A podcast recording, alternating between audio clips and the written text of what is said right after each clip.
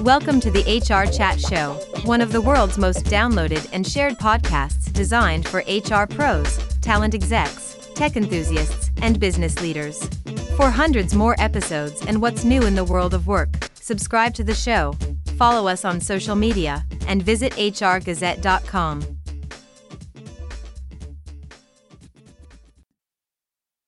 Welcome to another episode of the HR Chat Show. Hello, this is Bill Banham.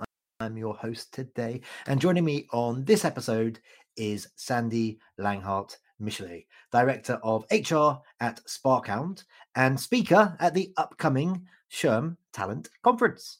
Sandy joined Sparkhound in 2014 with 20 years of senior HR leadership, including tenure at a Fortune 500 company, experience in the public sector, and work in both healthcare and tech industries. Sandy leads Sparkhound's people focused strategies and initiatives to develop a high performing, engaged culture.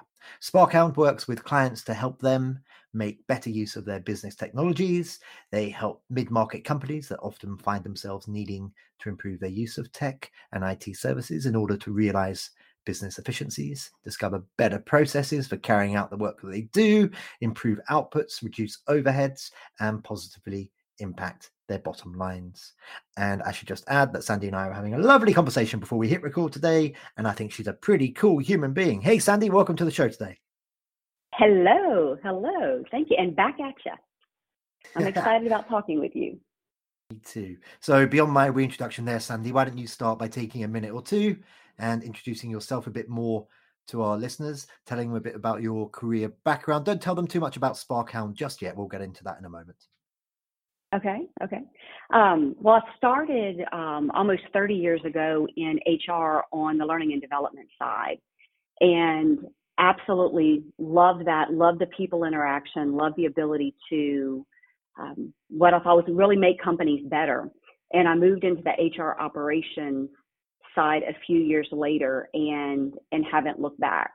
Um, you, you know, you read in my bio kind of some of the history of, of the companies that I've worked with but um, also been extremely involved as an HR volunteer for about 20 years and led the local, our local GBR SHRM chapter, and then most recently was state director for Louisiana SHRM, and have just been loved being a part of this HR community for almost 30 years, which is crazy to say that because I am so young.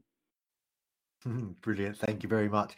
Okay, so uh, maybe now you can take a minute or two and uh, tell listeners a bit more about Sparkhound. And also, Sandy, as part of that answer, perhaps you can share what you love about your job there. Well, I lead the, the people focused initiatives here. And, you know, our, our goal here is to take care of our clients. And the way that we take care of our clients is that we're always focusing on, on value. How do we create value? In fact, that's one of our core values and so to, to create value, um, we ensure that we are hiring, hiring the best and retaining the best employees who are loving what they do, who are engaged, who embrace and live the culture, and who do all of that um, and want and want to support the clients. I mean, that's the entire purpose of why we're here. Um, I, I love this company and I love what I do. Um, I've been here eight years.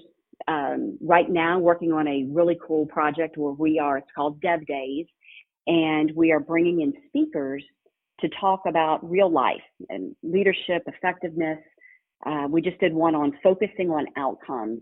So we're really trying to bring in speakers and in some cases, C level speakers that we're getting from other organizations to come and talk with our employees about how to do their jobs more effectively. So there's no theory. It is step one, step two, step three. These are some things that you can do to be better. And I love I love that about Sparkhound because we try to do that very thing. Let's not talk fluff. Let's not talk um, theory all day long. Let's talk about making it happen and making it real. And I think that's what that's what attracted me to Sparkhound and what's what's kept me here for eight years and will hope, hopefully keep me here a lot longer.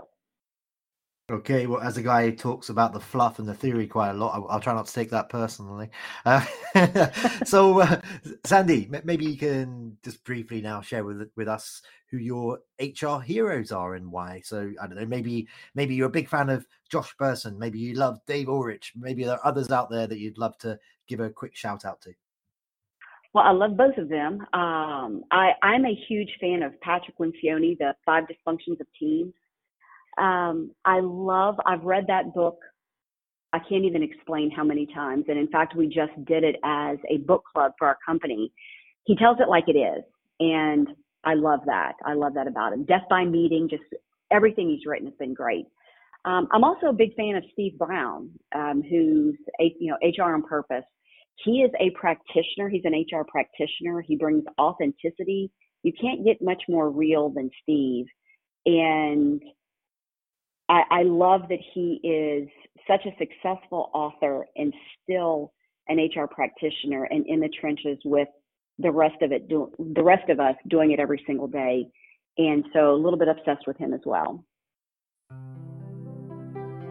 Thanks for tuning in to the HR Chat Podcast. If you're enjoying this episode, we'd really appreciate it if you could subscribe and leave a five star review on your podcast platform of choice. And now, back to the conversation. I also love Steve Browne. Uh, super amazing human being, and uh, he's just charismatic. When he walks into the room, I mean, he's a big fella, but when he walks into the room, you, you feel it. You, you know, know, it, and he's just yeah, he's got that positive energy around him. You know, he's, he's Steve. If you're listening to this episode, we love you, sir. We love you. Uh, well, okay. he, he's the one. I actually have a, a magic eight ball in my office now, and he had one in his office, and we were talking about shaking it up and what do you do with that, and how do you um. Uh, I don't know. He's just like cut all that crap out because that sounds stupid. But I just I freaking love Steve. we actually had him as our speaker um, for GBR SHRM several years ago. He was our keynote, and he killed it. Absolutely killed it. I bet. I bet. Um, okay, let's talk. Uh, let's talk a bit more about SparkHound then. SparkHound helps clients harness the power of of technology, of course. So I'd, I'd love to get your thoughts as a as a senior HR practitioner. What, what do you think about the rise of generative AI, such as Chat GPT? And as part of that answer, maybe you might want to share how you believe it, it will impact the human resource function over the next decade. I'm thrilled about it, quite frankly. Um, I think that because what AI does is that it helps you make data driven decisions. So we can move more quickly, we can get to the answers that we need more efficiently. And that is going to take a lot of that day to day HR administrative stuff away. And it will allow us to focus on what really matters, which is the employees and building the strategy for the company. Um, I am a huge fan, and you know it's funny because when we talk about AI in, in circles and we start chatting about it, you know, you know sometimes that that that fear of oh my gosh, well AI is going to take away this job or that job, and I kind of liken it to what happened when computers came out and what happened when a calculator came out. Like it, it absolutely changed the way that people were doing their jobs. And so people that were doing those jobs previously, you know, just changed their skill set a little bit. And, and how can we use that, that AI technology to be better? Um, you know, in, in regards to HR, I think it's going to, to help us a lot with things things that we're doing every single day right now. Things like um, FAQs. We we know in HR operations, a lot of times employees ask the same questions over and over and over again. Well, building something like a chat, like a chat bot, which actually Sparkhound does. Um, you know, building that that type of technology that can allow HR people to not be focused in the trenches, answering the same questions day after day after day. Um, things like surveys and assessments and you know you using things like um, re, you know recruiting processes there is not one piece i do not believe there's not one piece of hr that ai cannot positively positively impact um, I, i'm just i'm extremely extremely excited and because we are a technology company we've been able to be kind of on the forefront of some of those things like the, the chat function for employees. We've been using that for several years now. And it's a powerful tool. It's very powerful. Sandy, as we mentioned uh, in the intro there, you will be presenting a session at SHRM Talent, which is uh, happening in April 2023, about a week away as we record this episode today, in yeah. fact. Uh, and um, I, I, am pleased that I get to work with uh, the awesome team over at SHRM. Hello, Eddie, if you're listening, he's amazing. Uh, and uh, I was going through the list of speakers there, and um, your topic came up and it resonated with me for personal reasons. And um, I'd love to invite you now just to take a couple of minutes and, and tell our listeners about your session at SHRM Talent and some of the, the hoped for learning outcomes. Okay, yeah, absolutely. So the title is Do Your Unofficial Childless Policies Impact Recruiting and Retention? And this is actually, this topic is actually an intersection of my personal life and my professional life. Um, I am a childless woman. I was never able to have a child. And as a result of that, I started a blog several years ago called The Childless Life, thechildlesslife.com. And what I found with that blog was um, childless people wanted to get together and talk. So I started a Facebook group. And in that Facebook group, it's a private Facebook group, so it's only individuals who are childless. The comments and the the grief, quite frankly, that was that were coming up was constant. And a lot of it was about how childless individuals were treated at work. And so let me back up for a second. I want to kind of define what childlessness means versus child free because Think people get those confused a lot.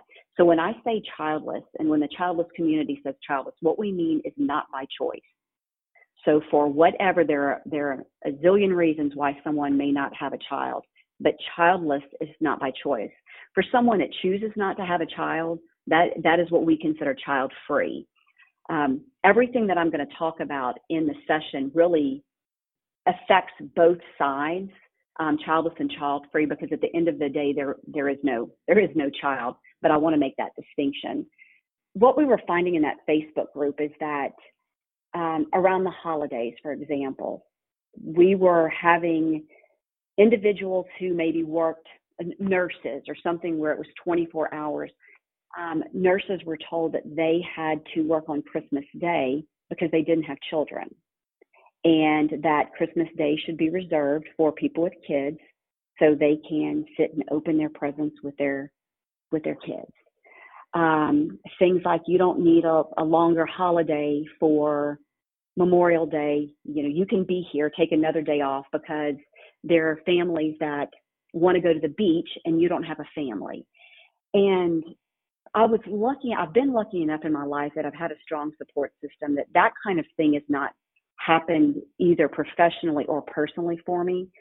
But I was absolutely amazed at how often that type of situation would come up with scheduling.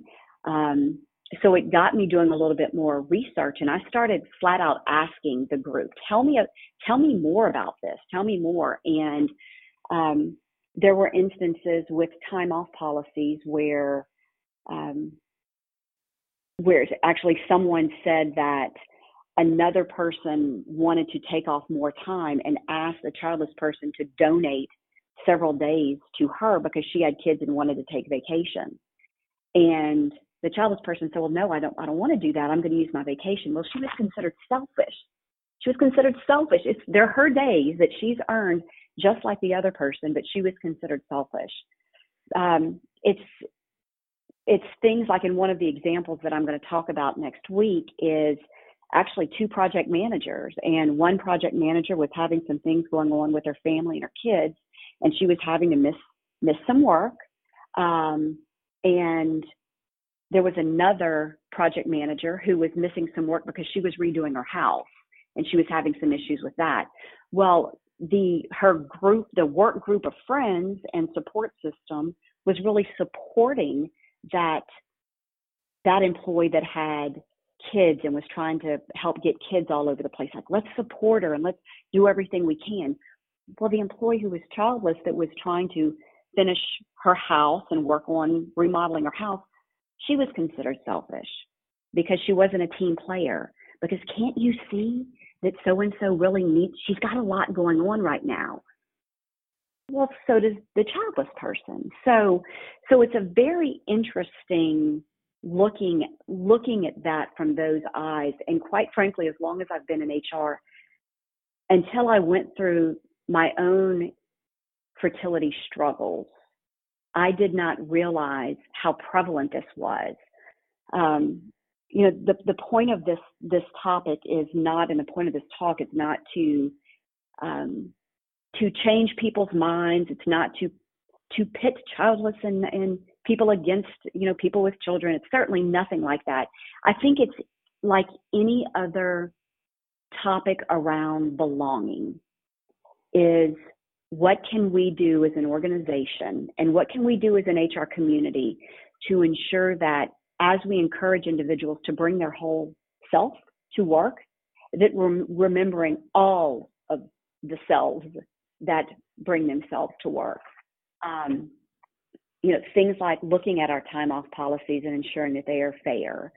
Things like looking at benefits and are we is the is the financial contribution toward a an employee with children or employee with family is the contribution more than it is for individual individual coverage um, I understand that, of course, you know the cost is going to be much greater for an employee covering their their their kids and their family. I absolutely get that, and they're hundred percent right.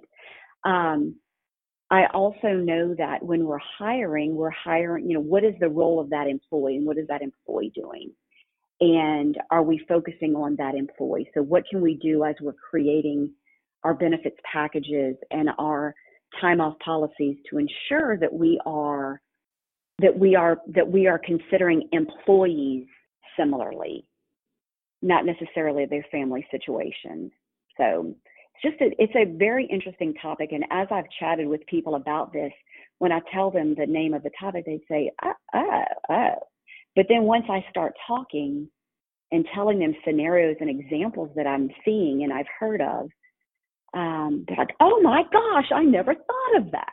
Like, yeah, so that's really, you know, you're asking what are some of the learned outcomes. I would like people to walk away from this session and go, huh, I never really thought about that. And I think that's the first step towards change is just that awareness. And that's my goal. Wonderful. Thank you very much. Um, we are we're out of time. I can't believe it. Before we do wrap up though, uh, how can our listeners connect with you? So maybe that's email address, LinkedIn, whatever you want to share there. And of course, how can they learn more about all the cool things happening over at SparkHound?